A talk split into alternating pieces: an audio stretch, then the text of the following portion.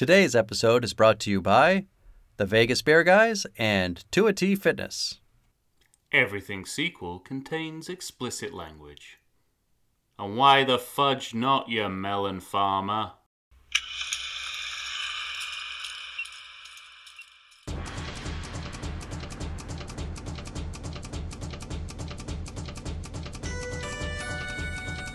Hello and welcome to the Everything Sequel Podcast. This is a 2009 single sequel edition. Today, we're talking Crank 2 High Voltage.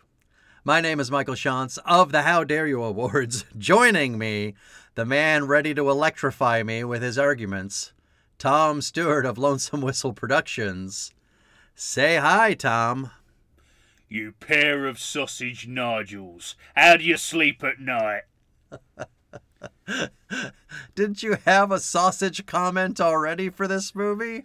No, a, I don't. uh, quotable chicken and broccoli. I mean, it could be chicken, a chicken and bro- broccoli. You're It right. could be a All right. chicken and broccoli sausage, to be fair to you, but I suspect it's not.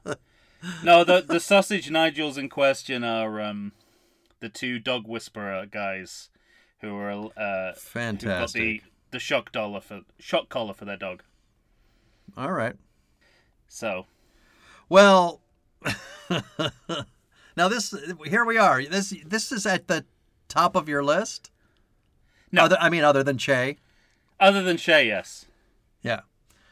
I just realized I, I didn't really do the research I was supposed to do. So, ladies and gentlemen, we're talking Crank 2 High Voltage, which uh, another 2009 movie, which, uh, according to my notes, uh, has two directors. Yes. One uh, Mark Neveldine and one Brian Taylor. But I just realized, Tom, I haven't looked up what the uh, what other movies these people have done. I have no idea. Uh, I let's don't imagine here. it's going to be a particularly long list, though. eight. I see eight movies for. Which one?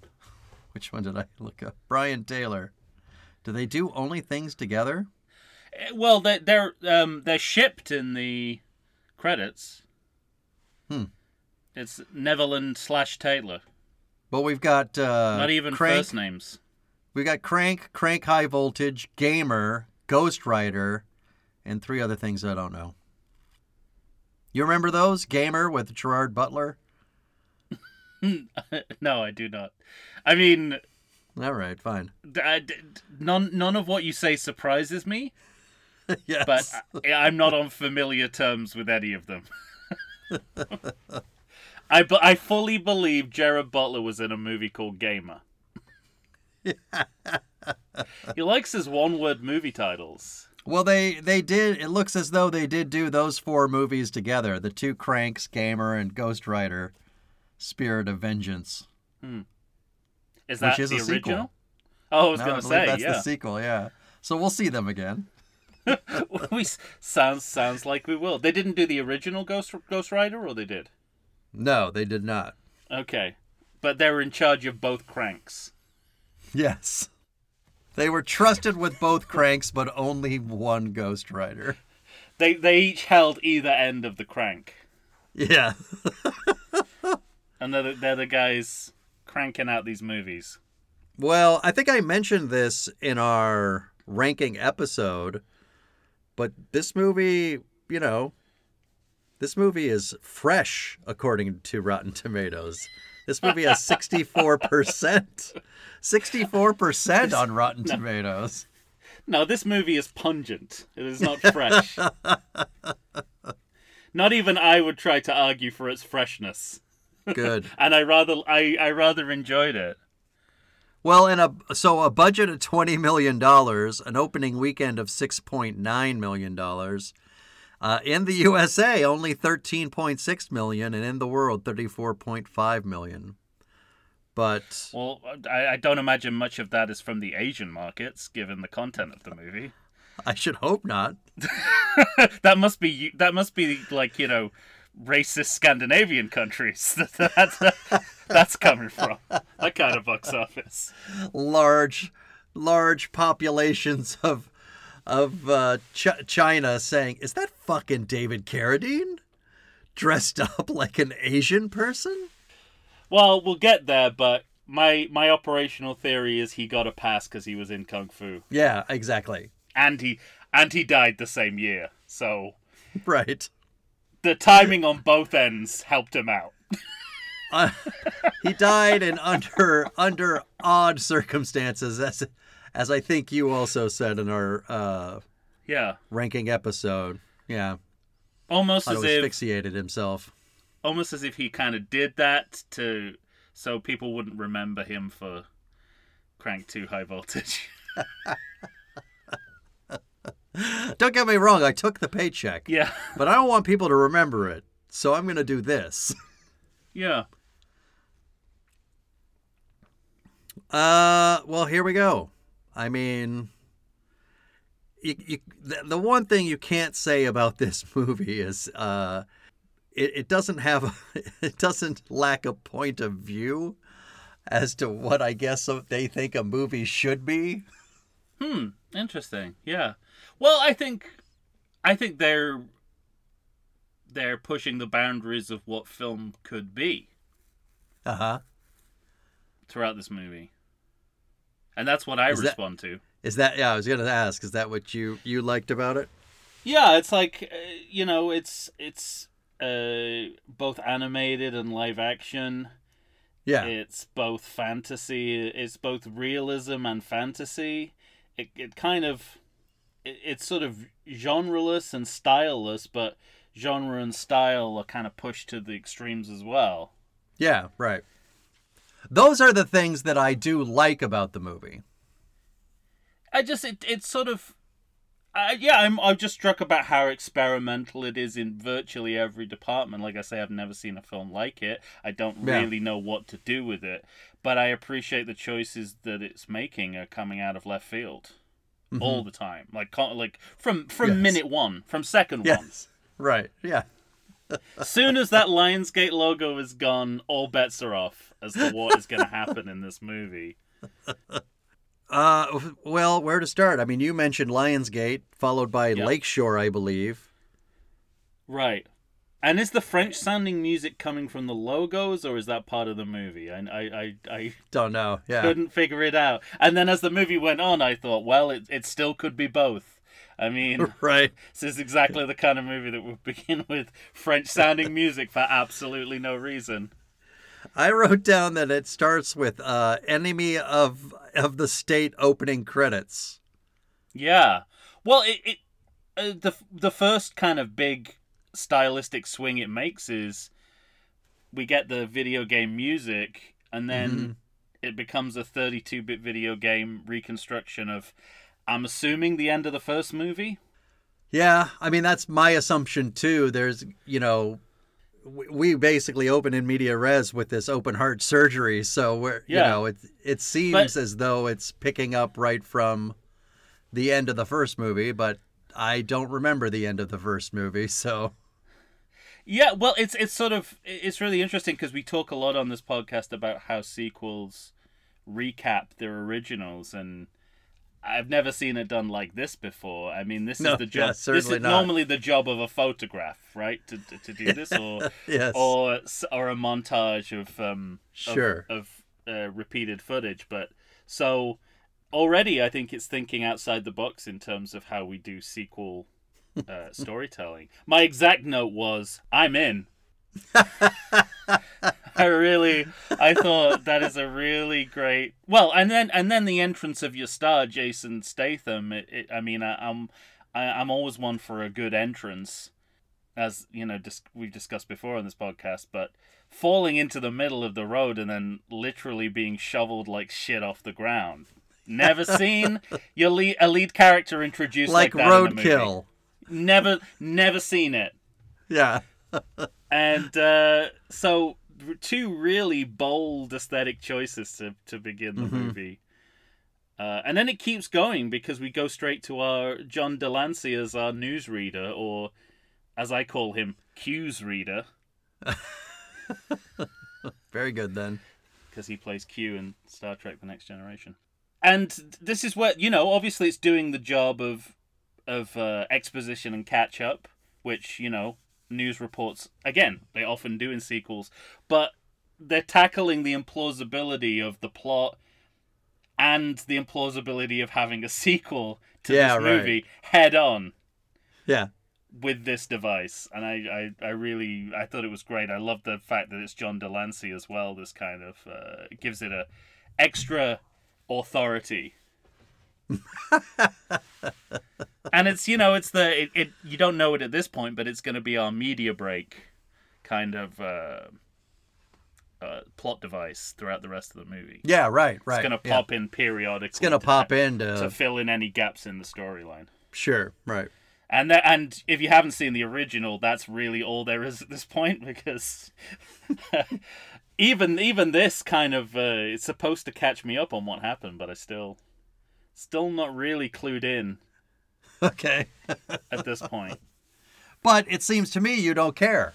Uh, well, You're getting enough, aren't you? And like what I what you so, are yeah. seeing is is delighting you in some way because well, of it's its all it's, inventiveness. it's just it's inve- yeah i mean maybe maybe i just don't watch enough of these films but every choice seems very inventive to me like cigarette ash in a body orifice yeah, i've not right, seen that before right. but but it's but in terms of tone i guess Yeah, but I mean, once you have the junior mints falling into an open body cavity, you figure. that's that's stayed compared to this yeah, and the film. but I did gra- notice that the the doctor's smoking on top of him.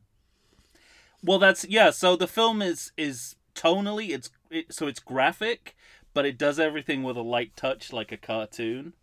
Mm-hmm. So it's basically it's like it, it plays like a kid's comic strip in style, but it's so adult in con in content. that And yes, right, right. clash between the two that is continually kind of compa- it kind of it stays it's continually compelling and it pushes you through the movie i think it's that you're being buffered between these two ideas Sure. uh, as the movie goes on like I said, those are all the things in the movie that I do like, and I think it works on that level and on those terms. And it's funny because it was such a roller coaster ride for me, you know? hmm. definitely So so waving, you know, riding that wave up and then hearing terrible shit like misogynistic shit and racist shit yeah right after that would always bum me out. Hmm. And I'd think this movie could be so much more if they just stuck with this. And then, you know, I think you alluded to this in the ranking episode that the excess in those areas seemed to be part of the excess generally for the movie. And so Yeah. that's I- why they're on the table. But yeah You know, it's, it's, fair it's point, almost you know. it, it's almost impossible to take seriously as representation mhm. they're they're just they're just images. Then they're not connected to real people. And there are a, f- a few kind of moments in the movie where it almost seems that they're act they're sort of deliberately playing the racist stereotype yeah. and making the choice to do that rather than try and represent the person which you know is fraught with that is Peril. that's a approach that's fraught with peril but the intentionality of it so, at times to me seems so clear that these these uh rep- these um the iconography that they're playing with is so detached from real people that it Yeah. almost almost it's almost impossible to take offense in the way that you Yeah, yet at the same time we're following this character and you know, he's he's the one that's often culpable and so the, those are the, you know, I don't want to follow a lead character that we're supposed to be rooting for Hmm.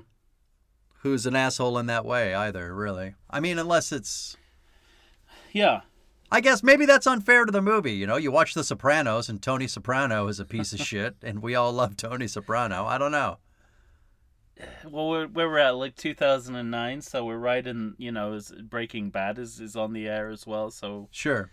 i wonder if they're actually playing up the anti-hero aspect of the character Mhm. at this point in in history Yeah.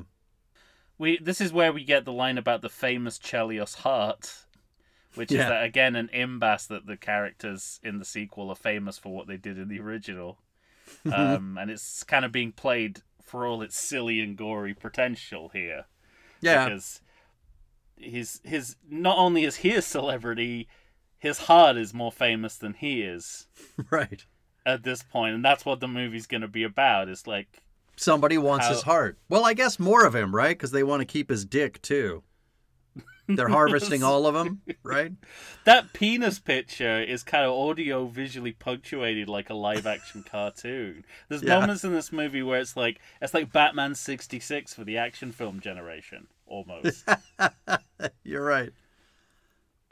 um, we get an, we get a sequel reference in here. One of the one of the surgeons says he die hard with a vengeance, Uh-huh. which uh, has has got to be a, a a kind of sequel pull. And also, you know, Jason Statham before he speaks could be Bruce could pass for Bruce, Bruce Willis very easily, right down to his exaggerated breathing. Yeah. And it's it's kind of interesting comparing this to Halloween 2009, where you're seeing a lot of the same stylistic choices, but knowing that that the choices have been cultivated by the director, and what a difference that makes. Because this movie is equally bleached, Exactly. and yet at no point in this At, movie at no do I point think does it bother you. Yeah, right. I don't think it's an accident. I think it's like, okay, uh, you know, most digital films have this effect accidentally through, you know, uh, lighting mistakes. Yeah. but this this is clearly what they're going for, and and at no point in the movie do I do, am I thinking, oh, that got out of you know that that Right, got away exactly. from them. So you know? much of this, in fact, I think it's one of my notes right here. So much of this movie looks like a movie that may possibly was shot on an iPhone. Yeah, It has that quality to it, but it's purposeful. Like that's Yes. you know, it's part of the aesthetic of the movie. It's not it this is. With uh, Halloween 2 2009 he can never really reconcile that look with Mm-hmm. where they are in time. so, Sure. Yeah. you know, and this movie has no problems like that. And so that's why this movie Yeah. works and or at least as much as it does and that movie doesn't. any media aesthetic that is in that was in play in 2009 is fair game for this movie Mhm. like the internet video games Sure. you know uh first person shooters this you, I mean, they we'll get there, but they're, you know, their their main sort of transitional device is just Google Maps. They just revert to Google Maps. right, yeah. So it- I don't think it's, and again, I don't think it's out of laziness. I think I think they want it to feel kind of No, yeah, you know, right. like uh, they want to represent all of our media reality, not just the cinematic um, parts of it. Yeah. Um, and that's part of uh, part of the movie I really respond to, like the sequence coming up on the roof. Like you can see the influence of first-person shooters there, but the Yes, aesthetic right. effect is actually kind the mo the mobility of it is kind of dizzying and quite effective. Mhm. And again, I normally hate this. I normally hate this, It reminds me of the golden it reminded me of the Golden Eye video game. which Neveldine and Taylor have definitely played Sure. Oh yeah. without looking at their search without looking at their search history. Yeah. Watch this movie and you know that they've absolutely played that game. They have absolutely played that. Um, They you played know- it for four days in a row trying to get it to the top of that silo. That that that that uh, that um, in joke has pleased so many people listening to this podcast. You you have no idea. Yeah, he's sticking shotguns up guys' asses and Well, I've never seen that. So I have never seen that in a movie before. I mean, I haven't se- haven't seen all haven't seen all the saws to be fair, but um, yeah, lubricated shotgun up a up a man's asshole in a torture scene. Never, never seen it. all right. I there's there's no distinction between the fictional universe and the audience in this movie, and this is made very clear where he starts whistling don, uh, non-diegetic music in world, Yeah, right. uh, and that's a good. if you keep thinking of the movie that way, it's kind of quite satisfying. Sure. Yeah. And they use on-screen text and graphics to translate Cockney rhyming slang. As I To say, what? like uh, to translate Cockney rhyming slang, we get the translation. Oh, yeah, yeah, that's Cockney right, rhyming yeah. slang you're using on the screen. It's like any or all aesthetic means at their disposal, they will use. Mm-hmm. Yeah, and again, like speeding up, sped up footage as well is key to this movie. We Yeah. Right. the fight scenes are sped up, then we go back to normal. Um, But so often, on- I'll give the I'll give this movie this. So often that can be annoying or only remind you of Benny Hill, and this movie employs it pretty well. I was I was gonna say, you know, the uh, um, undercranked Bond movie fights, but that is essentially indistinguishable from Benny Hill, both culturally and stylistically. So it's just the same reference from two different ends. Awesome. Uh, but but I guess the contemporary uh, precedent for this would be the movies of Edgar Wright. I remember being on a film set where a director was showing me this this uh, how you do sped up task completion, and he was he you know he got it from uh, Scott Pilgrim versus the World, which I Right. haven't seen, but I've seen Shaun of the Dead, and he does the same technique in that with the with the sequence where they they're sort of planning, and then the plan becomes like a montage, like a Yeah. predictive montage, and it's it's a kind of so I think you know I think they're that's certainly in the zeitgeist at the time that kind of Mm-hmm. uh, style that they're um, riffing off. Absolutely. Uh, and on a plot level, uh, his heart is hot. so the, yeah, the the he, biggest yeah. until he becomes Frankenstein's monster. So Right. So the biggest the biggest plot point is that his heart will Yeah. continually power down Mhm. and needs to be sort of electrically shocked back to life, which he it starts powering down. Does it start powering down on the roof or by the time he gets into the car and he's talking talking think to I- Dwight Yoakam? I think it, it's I think it's uh it's in the car because that's see, we have to have the the explanation of as to what's going on. Mm-hmm. So I think it's happening simultaneous with that because we have to have this phone conversation where Yeah, I wrote down the rule the rules Yeah, basically the the, rules. concept of the film. Two days left on an artificial heart and you've got to keep recharging it, which is Yeah. so in some ways the, so convoluted and yet expressed so simply. I can Simply, only right. admire it. that's the I wrote film. down That's- I that's wrote down got. that we get a 70s Atari explanation. Mm-hmm. yeah. Yeah. Another like fantastic uh, stylistic digression in, in the movie. it's it's kind of uh, the, I guess I don't know if they if they realize this or again they're playing into the the fatigue of it all, but the the rest of the movie they've got to come they've got to find an exhaustive list of sources of electricity mm-hmm. for Chelios to use to recharge his heart, and that's the albatross around the film's neck. So I was gonna say that the, the other two things about Yeah. this movie that that where it starts to wane for me are trying to find new ways for him to jumpstart his heart, and I mean I don't know I, I kind of am on the fence back and forth about what I'm gonna say next, but it, it I mean it's set piece heavy because he just has to go from problem to problem to problem to problem and in that way uh it it just starts to wane for me like you know i, I don't think it, i i'd have to look up how long the movie is is it another 90 minute or is it longer yeah, than it's that uh, it's ninety minutes. Yeah, maybe. but it less. feels it feels too long even at that like an hour and 36 minutes and it I think feels like it's carrying on a while with this premise i mean they take it as far as it can possibly go but to me it feels like they have about 70 minutes worth of Yeah.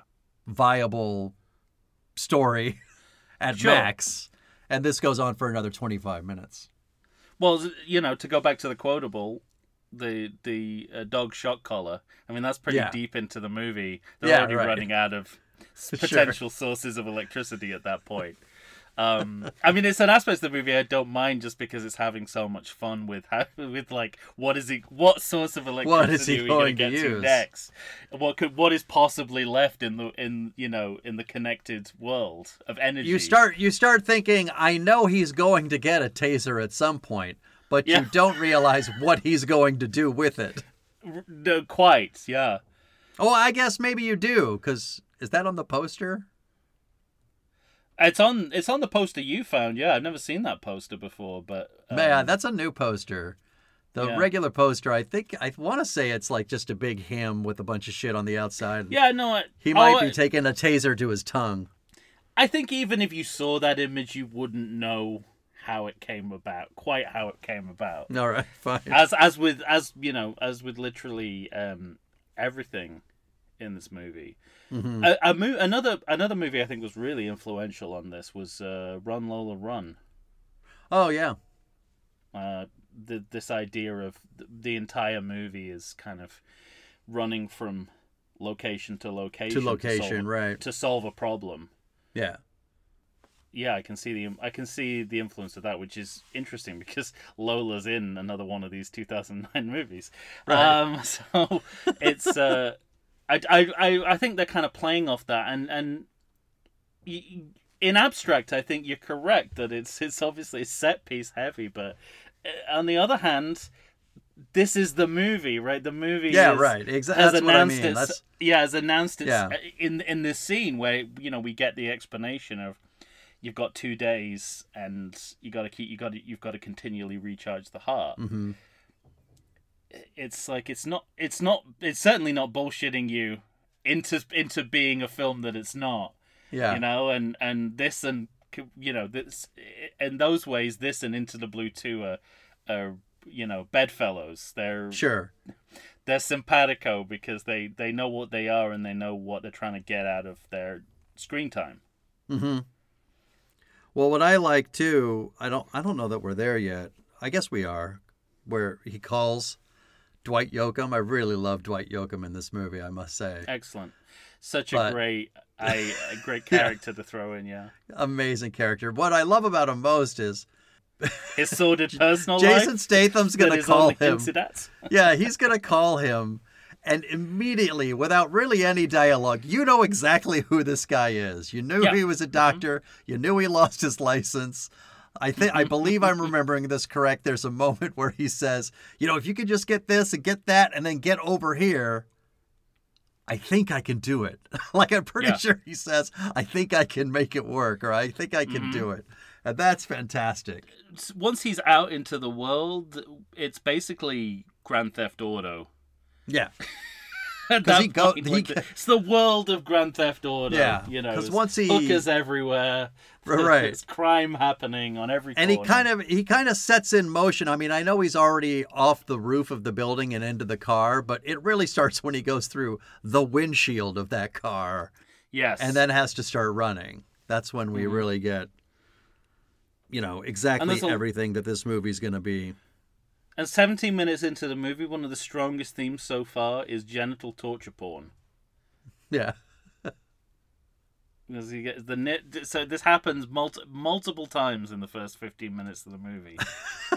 so you, you know, because because this is such a strange movie, you're you're you're trying to penetrate a theme, right and this is the best you can come up with after fifteen minutes. This is what this is what the movie's about. Okay. this is what this movie's all about Now, how do you feel about? Because I I, I have a feeling this is where we may diverge representationally. How do you feel about the uh, what's her name? The um, the Asian hooker character who. i kind of like her i must Yeah, say well, that's it. I mean, you know like because because her bit her shtick isn't isn't necessarily racism. It's malapropism. That's what I like about it. Because basically she keep she keeps uh, saying things that she thinks are threatening, but all of them are basically she's accidentally saying that that Right. Chelios is gay yeah for every single one. So that's the that's kind of the joke. Plus, it's, I mean, you know, of all the things that, all the problems this movie has in terms of representation, and it has plenty, this is the one that bothers me the least. Maybe, but just because I also think it's quite a fantastic performance. Oh yeah, absolutely. You know, so it's it's definitely in the uh, in the fashion of the movie, and also the, something. uh, One of the points where I sort of think that you can't like how how how seriously can you take the racist stereotypes in this movie? It's like we see these Asian people with wicker hats for no reason. Yeah, I right. like, this is like a Mel Brooks level understanding of stereotype almost. it's a hyper real world of types. there is that. I mean, you know, when when you say things like the wicker hats, I'm not even sure how much I noticed that, but Oh, I, I I noticed it. It's in the bloopers as well. yeah, right. But it's funny that the like what you're saying about the Mel Brooks thing. You know, I can't, I, I can't think of another movie that is. I, I almost said something ridiculous, uh, which was a, a movie taking itself seriously. But you know what I mean? Like it's not it's not a broad comedy, and so juxtaposing that kind of uh, what you're talking about, understanding of stereotype, in an action movie. I mean, if it's purposeful, then you know maybe these guys are working on a level that I have not given them credit for.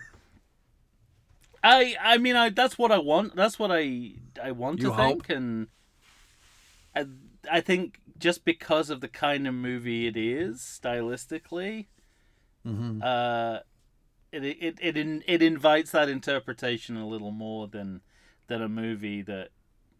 Uh, You know, a movie that is is stylistically conservative as well. If it's po- Yeah. stylistically conservative and politically conservative, you can sort of say, well, that's the movie. But when there's a disparity between the two, you start to wonder whether, oh, are we supposed to are we supposed to buy into the reality of that, or are we supposed to read it ironically? Right.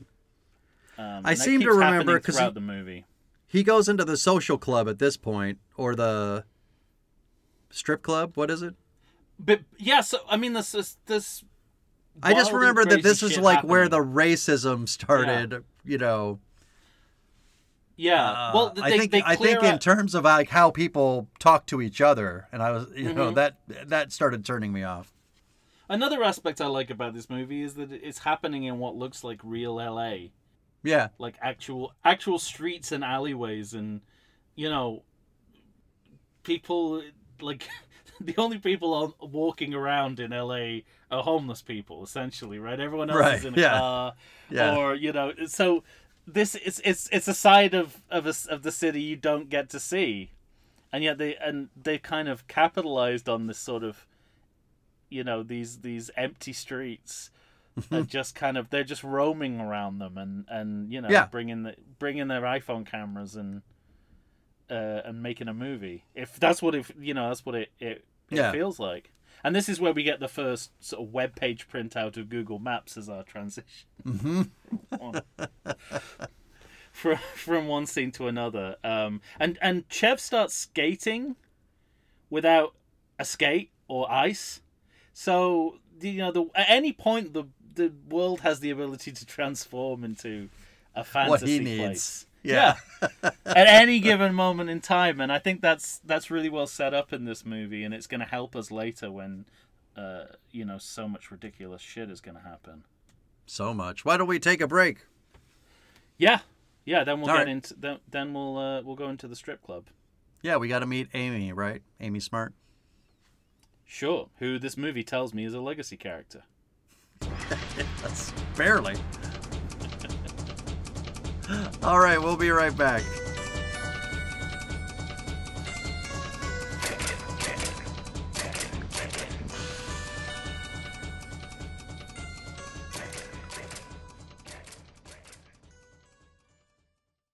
Does the coronavirus have you feeling oogie? Have you been sitting on your couch for weeks? Nay, have you been sitting on there for months? Well, it's time for you to get back in shape. Check out 2AT Fitness. You can find them on Instagram, you can find them on Facebook. 2AT Fitness was started by Tina Bernard. She is ready and raring to go to help you get back into the shape you want to get into. They've got all kinds of classes. They've got outdoor in person classes. They've got online classes if that's what you prefer. Ladies and gentlemen, it's time to get back in shape. You're going to find a variety of exercises. You're going to have strength training, cardio, weightlifting, even fun five minute burnouts that will push you to your limits. So get off the couch, get into shape. Go ahead and check out 2T Fitness. Tina Bernard has got you for all your needs. I know her personally. She's fantastic. You're not going to meet a better person to help you become the new you. Check it out. We're back. Here we are. We're going on with Crank 2 High Voltage. I'm starting to worry that there are a lot of things in this movie I like. But I can see it in your eyes. this is second to last for me. This movie is what is uh, is the one you're looking for. I don't think it is. Is this the one you would go back to first? Oh, of all of these? Yeah. No, I'd be scared to. I think. Okay. I was so I was I was so struck by it. I was so, uh, you know, taken aback. Yeah. I worry that all its flaws would kind of come crashing down. Come rushing at your face. Yeah, Your- just like Your eye and your opening a- ear holes. just like opening a door full of flaws. I think. Er, ah, flaws. Yeah. As they in uh, Armando Iannucci's The Thick of It, which is a, a, a satirical comedy about the um, British Labour government, they talk about the shit door. That you know, you put if you you do a blog and then put comments on it, and you're a politician. It's like, why did you put comments in there? You just opened the shit door. Yeah. What do you think's going to come out of the shit door?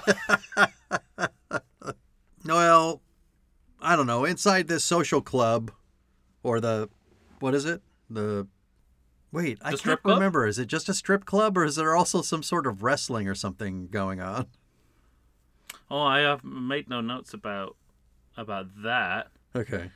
Uh, I made a note. But about he had the followed Johnny Vang there, right? Right, yeah. Um, Okay.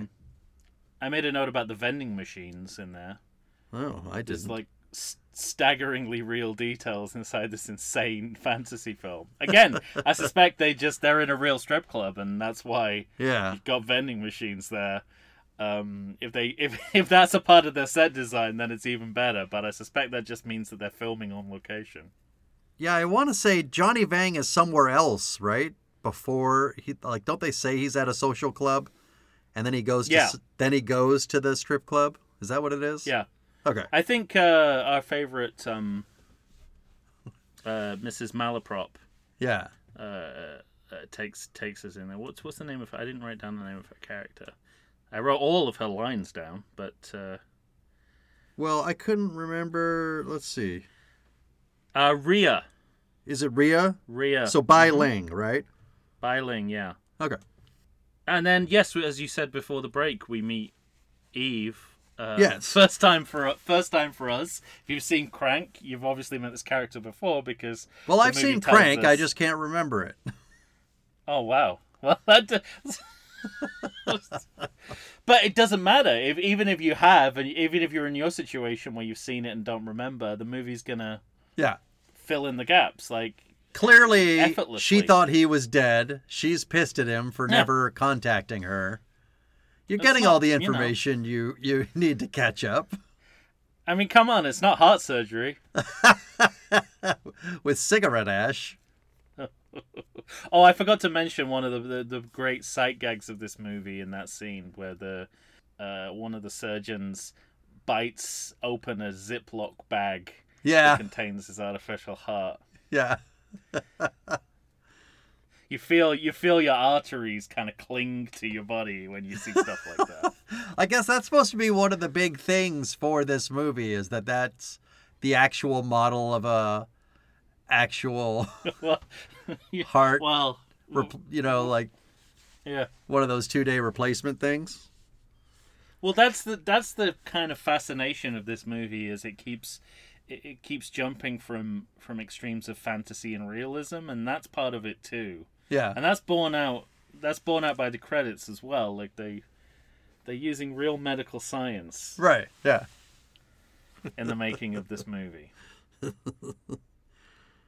But I actually, It- that's one yeah. thing I kind of like about the movie because, uh, you know, whatever. You go to the doctor and say you need some pills, and they're like, hey, you be absolutely sure to, like, just take all these pills one a day for a month, for the whole month, and then you're fine. Yeah. And then, and, you know, but really you probably only need it for like 10 days. But they don't want to get sued, so they, you know what I mean? You Yeah. you know, whatever it is you're dealing with, yeah, you're not supposed to really be running around and doing stunts with this fucking fake heart, but you could. Yeah. You could. You know what I mean?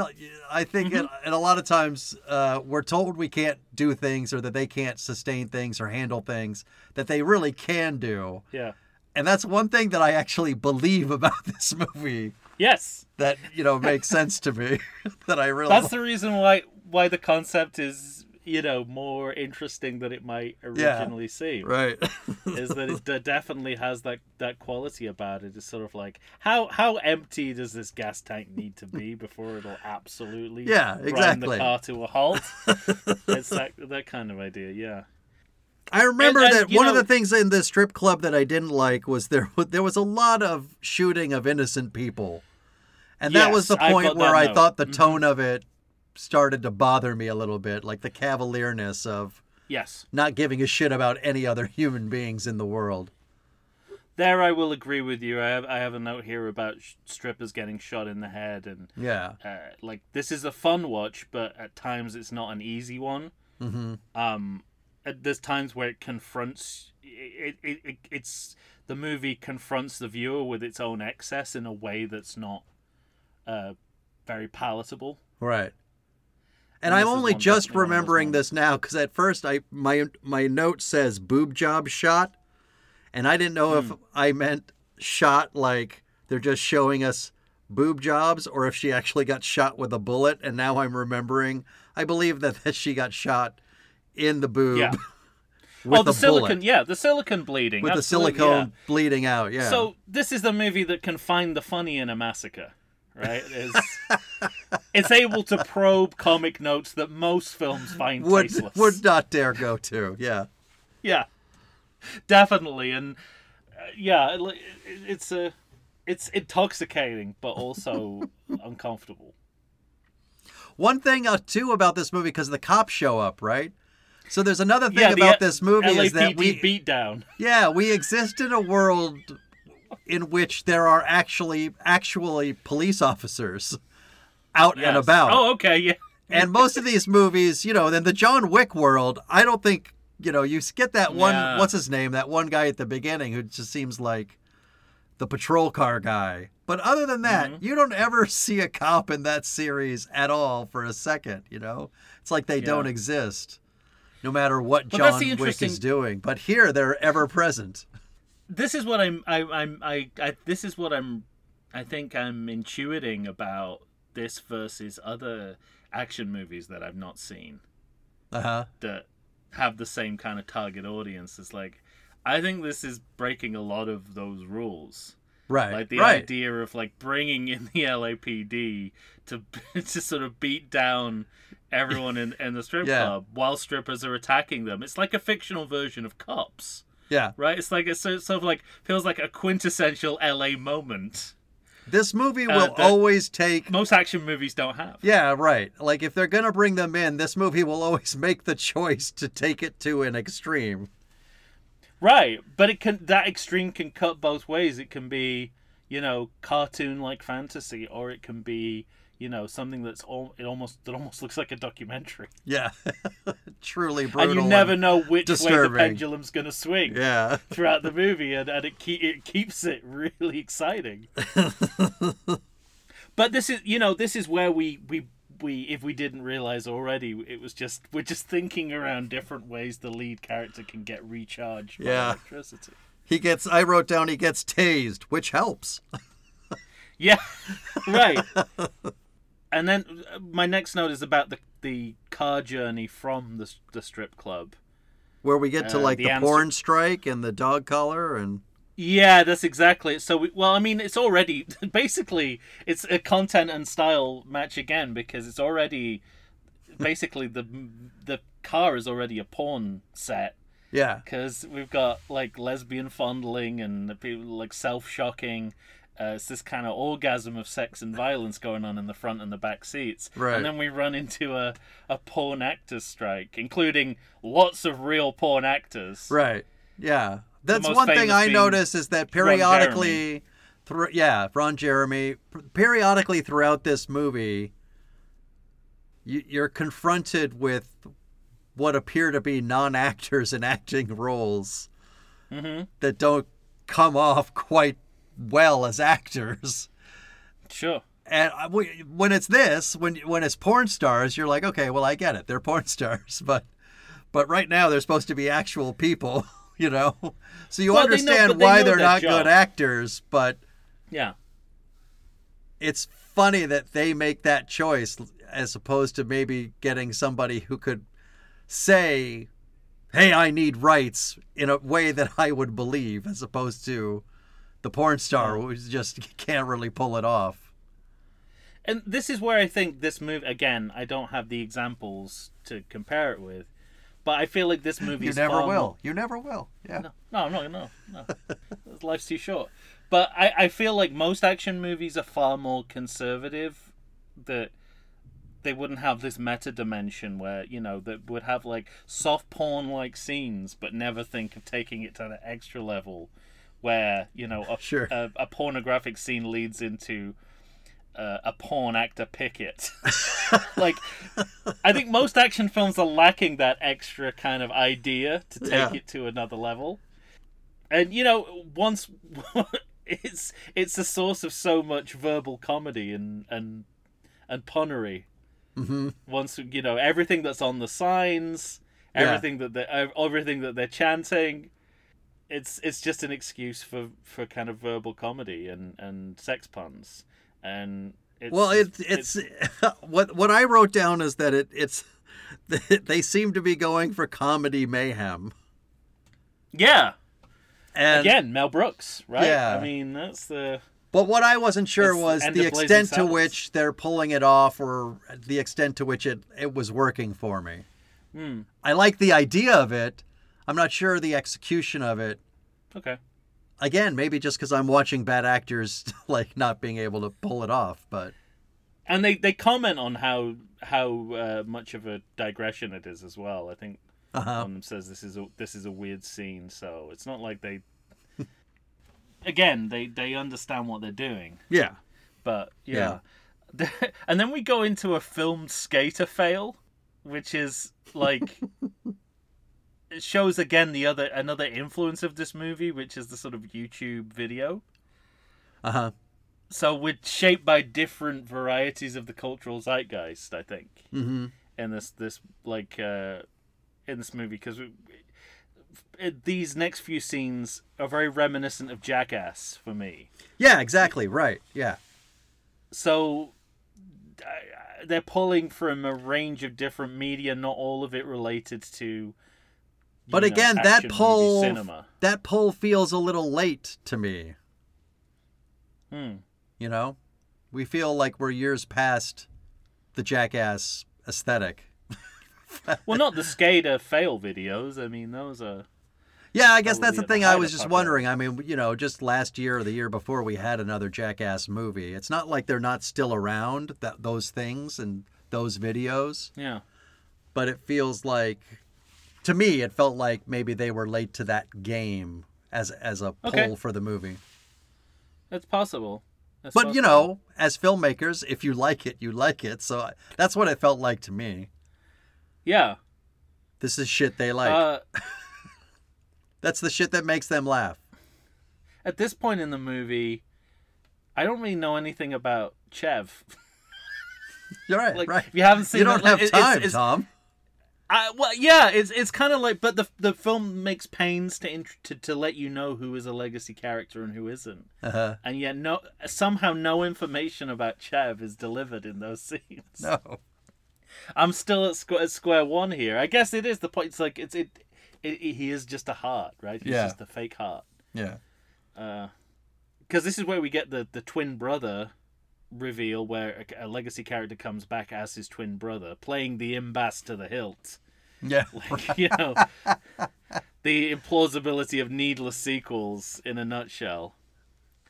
Uh, and I, you know, I out of all the unexpected twists and turns in this film, I never thought I'd see Pedro from Napoleon Dynamite playing twin with Tourette's. never, never, never. It was not on my crank bingo. And bearing in mind it's a crank bingo, bingo so Yeah. it's full of weird shit. so I, I, I- so, so he knows this guy's brother who died in the original movie is what I'm getting from That's what I mean. Again, I don't once remember. again without finding ever Yeah. anything out about. I, I don't remember the original movie, but I assumed it was there. Yeah. Um, this is where this is where I really clocked that we were running out of electricity ideas because we're already at the static friction stage. Where he's up on top of that grandma. Yeah.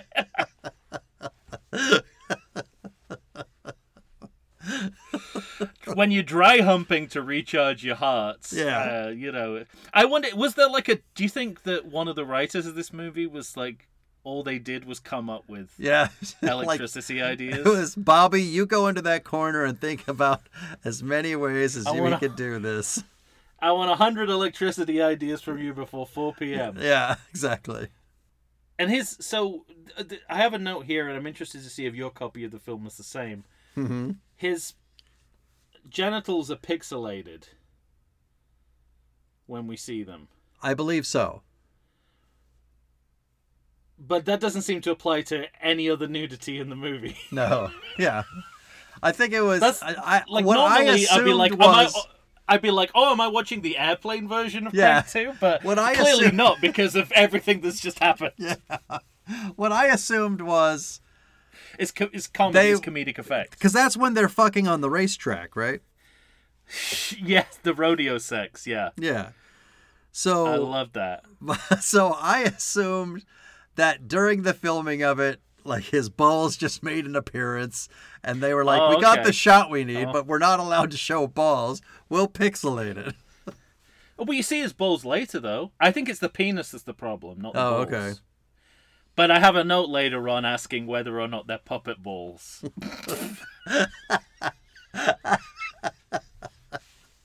Honestly, What a life we lead. what what a life we. But that that's not my fault. This this movie told me that to watch the genitals. From minute one, this movie was saying this movie is going to be all about the genitals. Be all Pay about attention to them. the and genitals. that's what I Watch did. them carefully. I'm just being an attentive viewer. Oh man. Yeah, so the rodeo sex.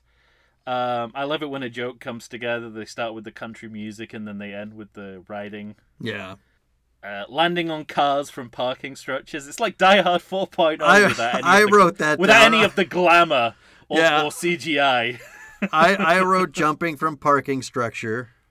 And something I will say about this movie, based on previous conversations we've had, remarkably CGI free for a movie Yeah, made in yeah. 2009. It's the opposite in that way, and because I hate that era of CGI, Yeah. I'll I'll say I too. appreciate it. Yeah. Um, But I did right around now write down we're halfway through this movie. I can't believe there's another half. Sure, yeah. You, Like I was already starting to get to the point of what else are we going to do? We just fucked in the middle of a and we're already at static. We're already at static, which is, exactly. I think, I, I would say, having not seen the the rest of the movie, as low as you could go in terms of how you generate electricity. I mean, when, once we're at the rubbing a balloon on a child's hair stage, you'd think it'd be all over. But no, there's half a movie to go, and uh, tons of characters are introduced at this point. We've got uh, Keone Young from uh, Deadwood. Well, and Corey Haim, one of the Coreys, Yep. is in this movie, one of the Coreys. Because...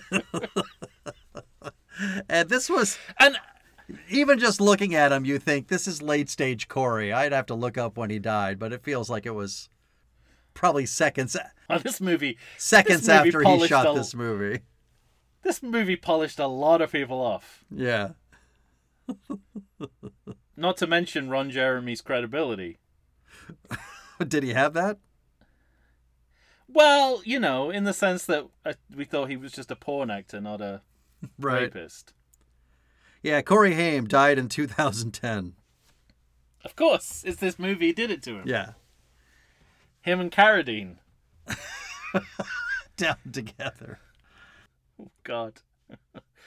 uh, and I have a note here about you know the amount of Asian slurs that are that are. I wrote that down too. Like the yeah, It- me too. That that was those were moments where I thought, like, there's a lot of racism throughout the movie, which you can sort of explicate. But a- even a lot of it comes from Chelios, which right. I don't but care think this for, is- you know? But this this film, and especially this is what's great about doing a year in isolation, is you when you compare it to the Pink Panther, you're like, no, this is film thinks it can get away with Asian Asian racism because Yeah, right, right. that's right. where we're at in 2009. Yeah. So it's good to have that barometer of like what True. they think they can get, what they think they can get away with in mainstream film. And doesn't uh doesn't the news report come back cuz I started asking myself if these were the act breaks. Yeah. Right? This is yeah, we've got we're halfway halfway through the film and we go back to the cues reader. Yeah. So we get more John John Delan- John de Lancie. There's a tantalizing moment where you think and because of the film you're in, you don't question Fish Hellman here. you don't you don't um question it for a second that, that the gangster with the nickname the ferret is going to turn out to be a ferret. That is revealed to be not true, but for a mo- there's a moment where you think it is actually a ferret, and Right. I think the movie wants you to think that for a good couple of minutes. But the news segments are so good because they're there to drive home the implausibility of lightning strike striking twice Yeah, right. because they're comparing it to everything that happened before. It's like, and and they keep commenting on how how uh, Ridiculous. co- what how ridiculous it would be that this would ever happen twice. And so it's managing the audience's expectations in a really good way. I think it really Mm-hmm. needs that device to to show it's more than just a cash grab sequel. But also something else I noticed about these cues reader segments, he's not look so he's not looking at the right camera, or our camera as the viewer is different from the camera he's looking at. Yeah, right, right, right, right. So it's either a mistake or a joke about a mistake, and I'm not quite sure which one it is. I don't know how quickly these scenes were made. If I had uh, some sense of that, I could make a judgment. I'm uh, I'm uh, I'm either not impressed at all or super impressed by Oh, the care yeah. they put into the joke. Yeah, it's either it's either network or Yeah, right. Uh, you know, or just a movie where everyone's looking at the wrong camera the whole time. Right. Well, this is I think don't we this is the first time we meet or are we there yet where we meet Clifton Collins Jr. Is he part of the cut it cut off your nipple for me scene? I've got nipple removal. I don't have a name Okay. Uh, because of course I'm tracking the. Basically, the film is full of terrible, torturous things happening to private, sensitive body parts. Yeah. Yes. That's what the movie's about more than anything else. I thought it was funny that he took his nipple with him though. As though like maybe I could put that nipple back on later. The, well, the, he.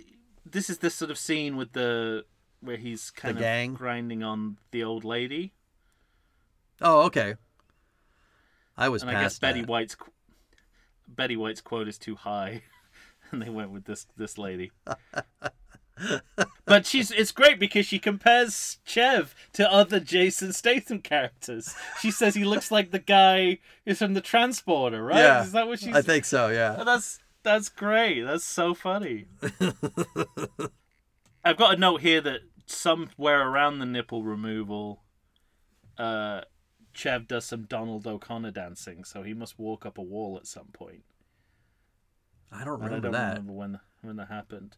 And then I've got this this note which I'm al- I almost don't want to say out loud. Yes. But flashback in a memory bubble of a large African American hooker. so that happens. I guess that's the doc. That's uh, Dwight Yoakam's la- uh, like, His lady? live-in his live-in girlfriend. I She did write down. and a memory bubble. I did. I did write down at some point because the way Dwight Yoakam was talking to her at one point reminded me of that Wayne Brady sketch on the Chappelle Show, and I wrote down, "Is Doc Miles gonna have to choke a bitch?" Uh. Oh, Because it seemed it seemed like Dwight Yoakam was channeling the Yeah. the Wayne Brady from that sketch. yeah. There's there's no way this get this movie gets better with Dave Chappelle comparisons. Just hopping up, hopping up on that stage. No one asked him to. Yeah. People were visibly offended, but he got up there anyway. Now, Um, doesn't doesn't Amy Smart see Corey Haim again and then fucks him up, or somebody fucks him up? And she gets arrested. You've got way more plot notes than me. I'm just. Uh, I'm just going. Mine are more kind of images. Reflections. Yeah. I'm in the le- the leather club next. Mm, Are you there yet? I don't know. We go into a le- we must go into a leather club, and I've, I've said here positive representation of gay people, but a backwards representation of gay lifestyles. Which I don't know what I'm talking about, but sounds like this movie, in a nutshell. that sounds like what this movie does. I think I'm at Chev. I'm close to where Chelios gets a new battery in the ambulance. Yes, hijacking ambulance for a heart pad. Yeah. which I gotta say that's a the, the whoever it was. What, what what name did you give him? The guy who writes all the electricity bits. What name did you say? Bobby. Bobby, yeah. Bobby uh, did well to keep that Yeah. keep that ace off his sleeve. and uh, I to to to know where this movie's humor is exactly going to sit, you have to have that psychiatrist scene with what's his name from Always Sunny. Right. So it's like that's the kind of Austin Powers moment of the movie, isn't it? Yeah, but it's It's the kind of uh, because he because he's a character from the the original, and he's Yeah. just getting over. right. Well, not even just getting over. Like he's he's not getting over it. He's in a terrible Yeah. place. And she's Yeah, trying to and tell him everything will be fire. okay, and he catches the fire. Yeah. But no, it's it's like a it kind of reminded me of those Austin Power henchman skits. Okay. Kind of similar. Um, I just know when it happened, I thought, I I get a world in which this is pretty funny, but that's pretty fucking dark. yeah. you oh, know? for sure. Yeah, yeah, completely. Yeah. I don't. There's also they they go into or go past a business called Foxicle. Foxicle? Yeah, like Okay. Foxicle, but it's spelled F O C S C L E. Like fuck. So, and I'm like, how many of these are found businesses, and how many of them We're dressed. have they named? yeah.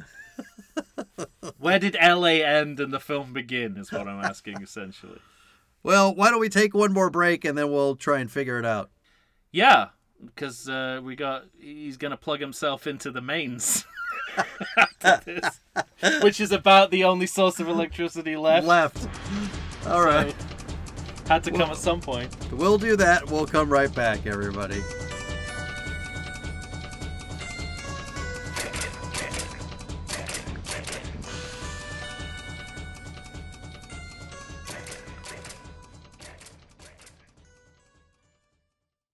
I like to think I know something about beer, but nowadays even I get overwhelmed when confronted by the exhaustive selection of craft beers they have at bars, breweries, and even grocery stores. Back in the day, you had one, maybe two craft beers to choose from, and if you were confused, you ordered a Guinness. But in beerstinations like San Diego, the craft beer options lately are in double, sometimes even triple digits. So, what's a beer drinker to do? You need what I need the Vegas Beer Guys. Your beer of choice should be a perfect blend of malt and hops. And so a live show about beer needs that same balance. And the Vegas Beer Guys matches beer expert Dan Aker with self proclaimed beer novice Stephen J. Weiss. The results are eminently drinkable. They're on Facebook. They're on Instagram. They'll try new beers. They'll tell you about beer. Think of them as your beer Sherpas guiding you up a foamy headed mountain to reach the peak of your pint. God, I need a beer.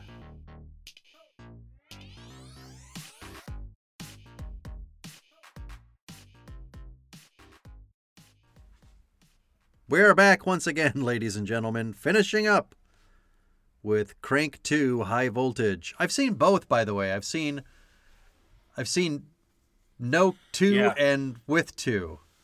Crank High Voltage and. Crank 2 High Voltage. I have also seen both, Huh. and neither. I seem to remember it being called Crank 2 though. Crank 2 High Voltage. did, did they add the subtitle in an attempt to in a in a pointless attempt to explain what the movie's about? Yeah, who's to say? Well, we were just we were just talking off off mic. I said, I don't understand this note. He I wrote finds high voltage spot and turns into Kong versus Godzilla. And you said, No, that's just what happens. Yeah, that's just a description of what happens in the movie. Yeah, they go. they I'm vaguely go- remembering this now, right? They shoot Yeah. it like it really is just him and another guy Mm-hmm. fighting, but it, it's shot like a Godzilla yeah. Kong versus Godzilla. Yeah. Okay. with a kind of creepy Max Headroom hacker twist Okay. to it that'll give you really give you nightmares. Yeah. Uh, what what I want to know is who was the person who created the masks, and what did they think they were doing it for?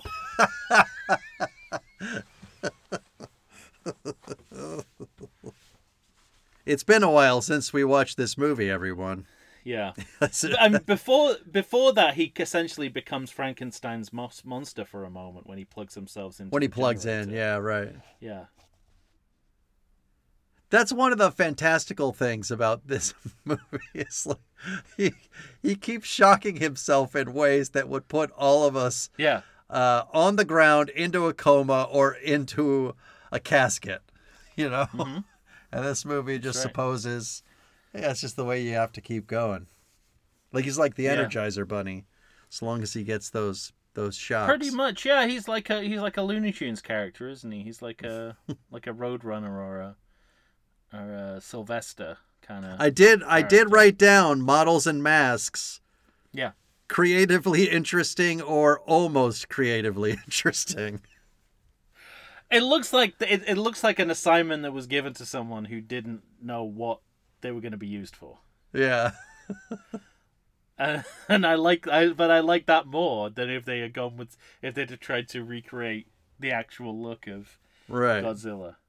Uh, this movie's funny in the sense of like who keeps showing up in the movie and when they do because this it's is- right around now we start well i don't know maybe maybe we just learned that it's what's his name dong that wants his heart right Uh, Car- we're, we're getting into David Carradine territory. we are okay so we do see him Yeah. as well okay We do, yeah. We see him, um, and then we go into a. but it's like the uh, there's a spice girl making an appearance as his Well, wife I was just, I was just gonna say dream sequence slash flashback question mark staged as a daytime talk show featuring Ginger Spice as Statham's mother. yeah I mean, this is, and again, this is the only information we get about Chev in the entire movie, and it's Mm-hmm. it's done like this. So the movie is creative about how it does backstory. That's for sure.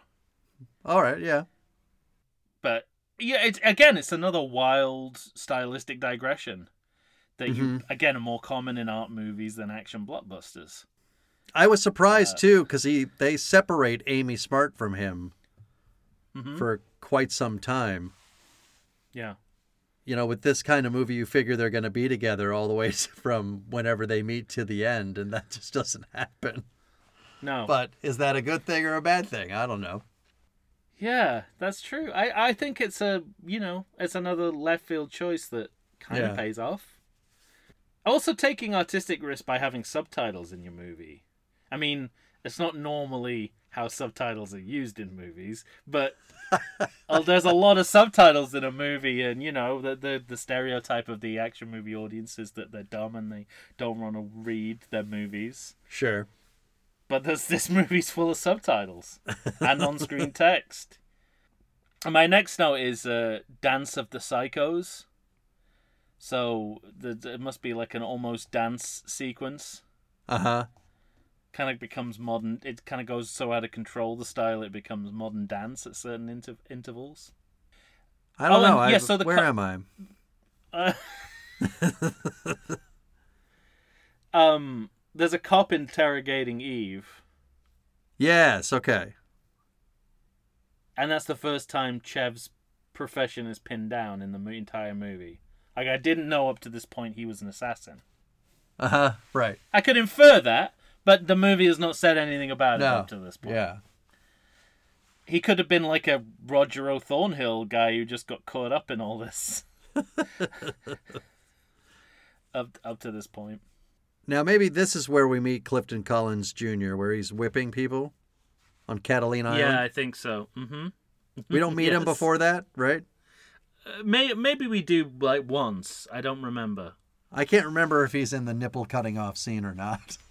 I think no, he is. You're right. You are right. Okay. All right. But we see um this is where we see pixelated penis, but but we have balls. We like selective nudity when no one wins. So we see we see Jason Statham's balls, but we don't get to see his penis. So I don't know if this is like a refinement of the joke where now they're just pixelating one part of his genitals, but Yeah. that's what that's where I have the note about are these puppet balls? Is that why we can see them because they're not real balls? Maybe. And so this the character what's the name of the character that Clifton plays? Uh, hold. El El Huron. El Oh, he's the ferret, of course. El Huron, the, the ferret, yeah. Um, who I thought was going to be a ferret. Uh, an actual. You couldn't put it past this movie not to have an actual ferret. But he's a relative of someone killed in a previous film, it turns out, right? I don't know, because I don't remember. Okay. Well, I've written that down, so there must have been. I think there's he's on some sort of revenge. He does, yeah. He wants revenge on Chelios for something. Well, I think that's it. I think someone killed his, let's say, brother. Would have been useful information to write down. However, I have not. So, but uh, everyone's on like a revenge, trying to avenge their relatives. Is it his head that goes in the fish tank? Uh, it's Je- it's um Ch- Chev's head, right? Oh, I thought somebody's head got cut off and thrown into a fish tank. Well, yeah, yeah. There's a like a, uh like a a zombie person, a zombie head in there. Okay. in a fish tank. He's keeping a whoever that relative is, and I think it's his brother. Now, because now it's flooding back. Oh, yeah, yeah, yeah. He's keeping his brother's head alive in a fish tank. Alive. tank. That's right. That's right. And then Chev gets to kill it again, right? Right, exactly. Assuming he was the one that killed it in the. If that's what we this- saw in the first one. But with these kind of storylines, the movie seems self-aware of what sequels do all the time when they have characters come back to avenge their Yeah, right. uh, relatives in sequels, like we saw in was it Desperado that had a yeah. oh they found out they were brothers, which I guess, but Yeah, similar yeah. kind of similar kind of. Uh, Well, they didn't find out they were brothers, but he found out the guy he'd been chasing all along was his brother. Yeah, Yeah. that's right. I'll say this for the movie. I mean, we're. Well, where are you? Because I'm starting to get to the point where Chelios catches himself on fire at the end of this movie and yells at us on screen. And Uh, no, I'm, yeah, I'm, I'm close. I, I've got the note about um, uh, we quote the Princess Bride, and it's uh, it's I think it's Pedro who quotes him, so it's like Latino pride almost, even though obviously what what's the quote? what do they quote? I don't remember this. you know prepared to. Uh, I am. Oh, you know, I am prepared to die. Oh, yeah. You killed You my killed brother. my- Prepared yeah. to die. Yeah. And admittedly, it's a Jewish man playing the Latino character in that movie, but uh, Yeah. um, but also you know the fairy tale quality of the movie, I guess a little bit as well. hmm I've got down here that a gardener gets killed accidentally in like an Austin Powers kind of moment. Yeah, but that's like more sad stuff, right? Like I was like, this poor guy's just trying to garden. True, True. Poor bastard. And then there's a kind of a nunchuck sequence, which is sort of I did write down that yeah, Kaylo can't nunchuck. that's right. like So not it's kind of like it. it's another good sort of subverting the cool of action movies. It's more like America's funniest funniest home videos. Yeah, You know, right. the kid who thinks he can do nunchucks and ends up smashing a window. Uh-huh.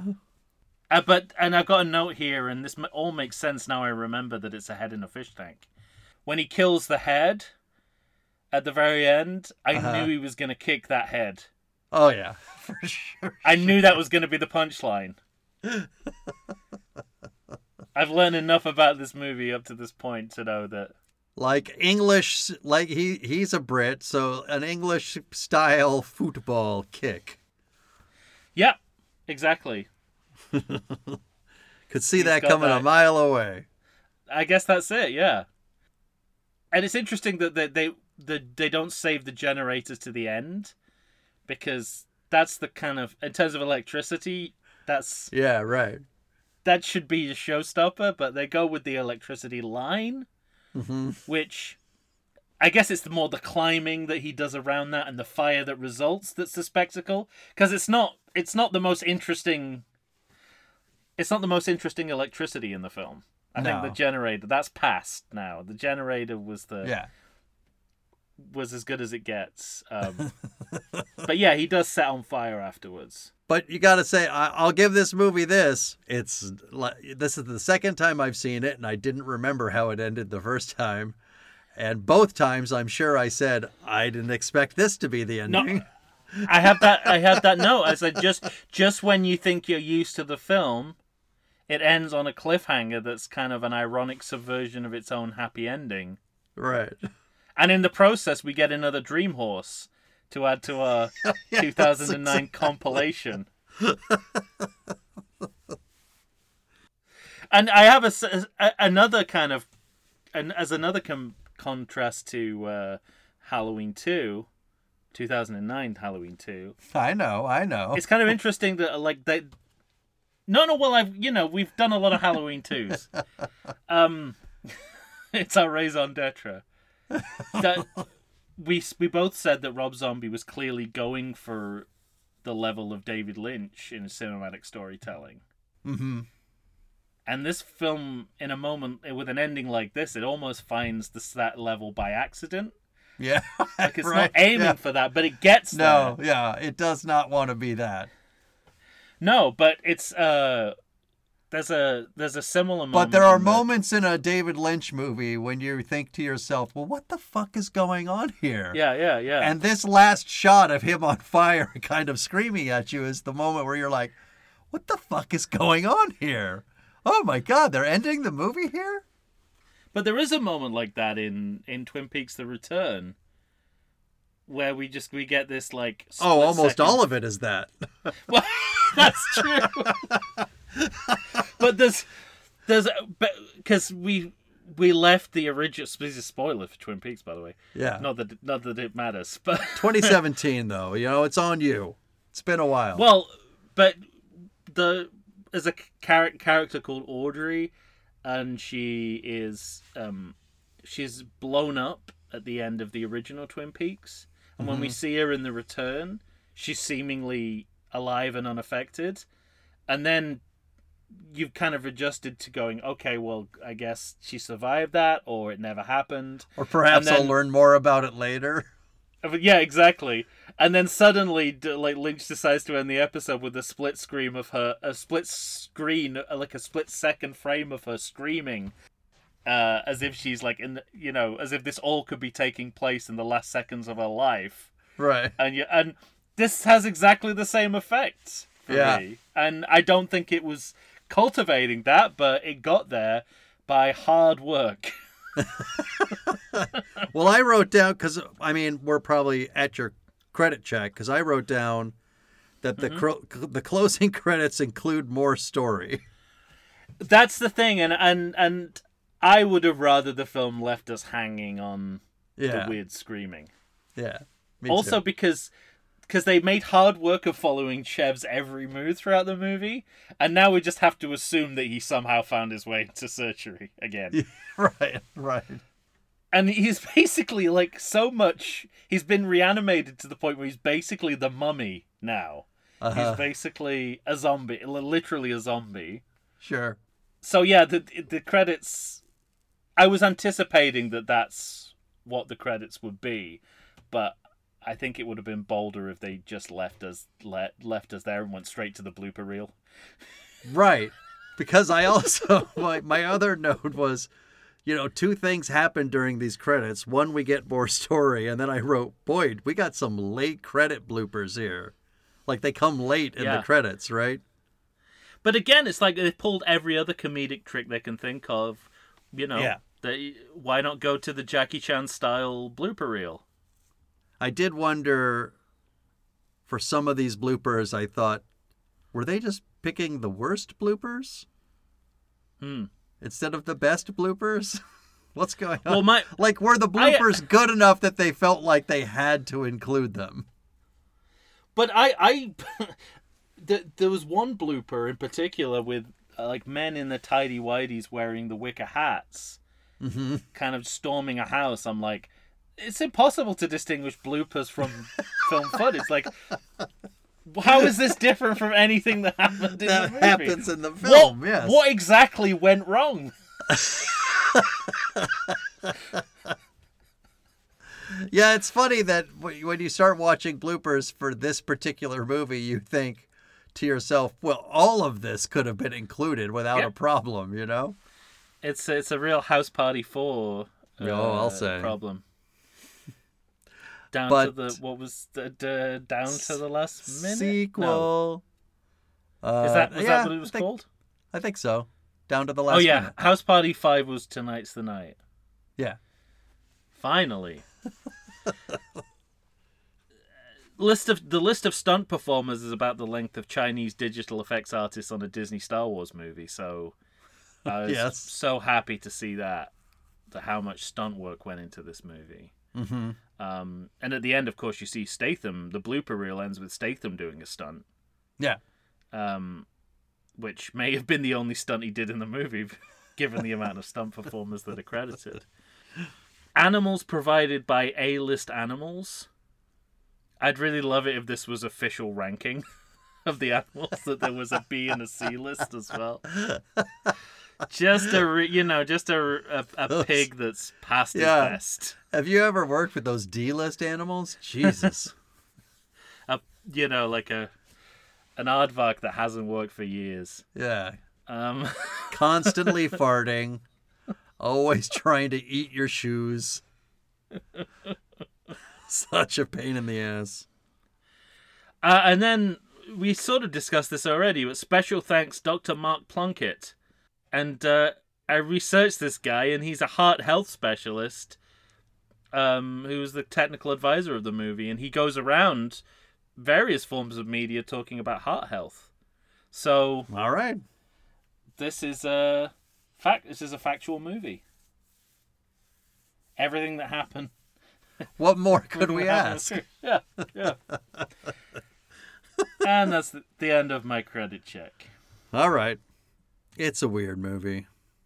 It's very strange. I I very much enjoyed it. I Having talked of- about it with you, I'm much closer to calling it a good movie than a bad movie. I think I still fall on the bad movie line, but One of my early notes in, in the movie was I don't know what this movie is. I'm not sure it's supposed to be a comedy, but three minutes into the movie and I've laughed three times out loud. yeah, right. So that's how I feel about it right now. But you're uh, scared to watch it again. I'm terrified to watch it again. Yeah. Well, all right then. Yet another 2009 in the books. yeah. Crank 2 High Voltage. I'm sticking with Crank 2. Hmm. You don't like the high voltage? You take exception to that. No, I just uh, I like the high voltage, but I'm not going to omit the 2. Crank 2 High Voltage. Okay. Would you prefer crank high voltage? I would not. Okay. you just you you in in a perfect world there would be no subtitle. There would be no subtitles of For me, yeah. For you? One, two, three, Yeah. four, five, six. what a dry, dreary world that would be. Nothing descriptive, just all, all You like you like this this thing we've gone into with the colons and the extended titles? Have you heard any of my sequel pitches? Of course I do. I mean, you know, you don't want to overplay your hand for, you know, ki- the Kingdom of the Crystal Skull style, but Yes. a good subtitle goes a long way, I think. All right. I keep it simple. Die Hard 2, Die Harder. Why should? Why does it need to be simple? This is this is entertainment. It doesn't need to be simple. I'm not like b- buying a, you know, a part of a ba- bathroom or something. It's like I, I don't need to know what screw it is. Yeah. I want a description of the movie. I've said many times, I, I respect a movie that can just hold its wad. Hmm. Lethal Weapon, Lethal Weapon 2, Lethal Weapon 3, Lethal Weapon Well, 4. That is mis- those are misleading numbers because no- nothing nothing from reading the title Lethal Weapon 4 makes me think I'm going to see Danny Glover doing a chicken dance in his underwear. Or being able to use ESP to find his drowning partner. That put some of that in the subtitle.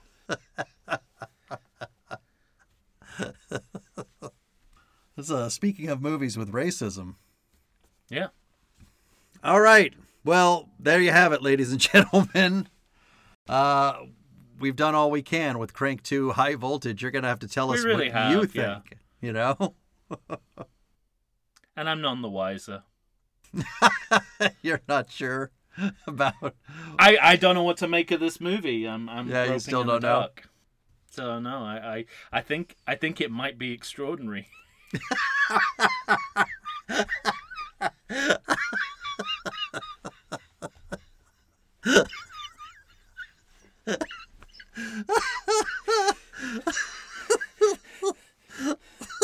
but I have, I have no way of substan. The problem is There's no way of substantiating. No that. way to Sherlock Holmes prove that. I'll tell you that much.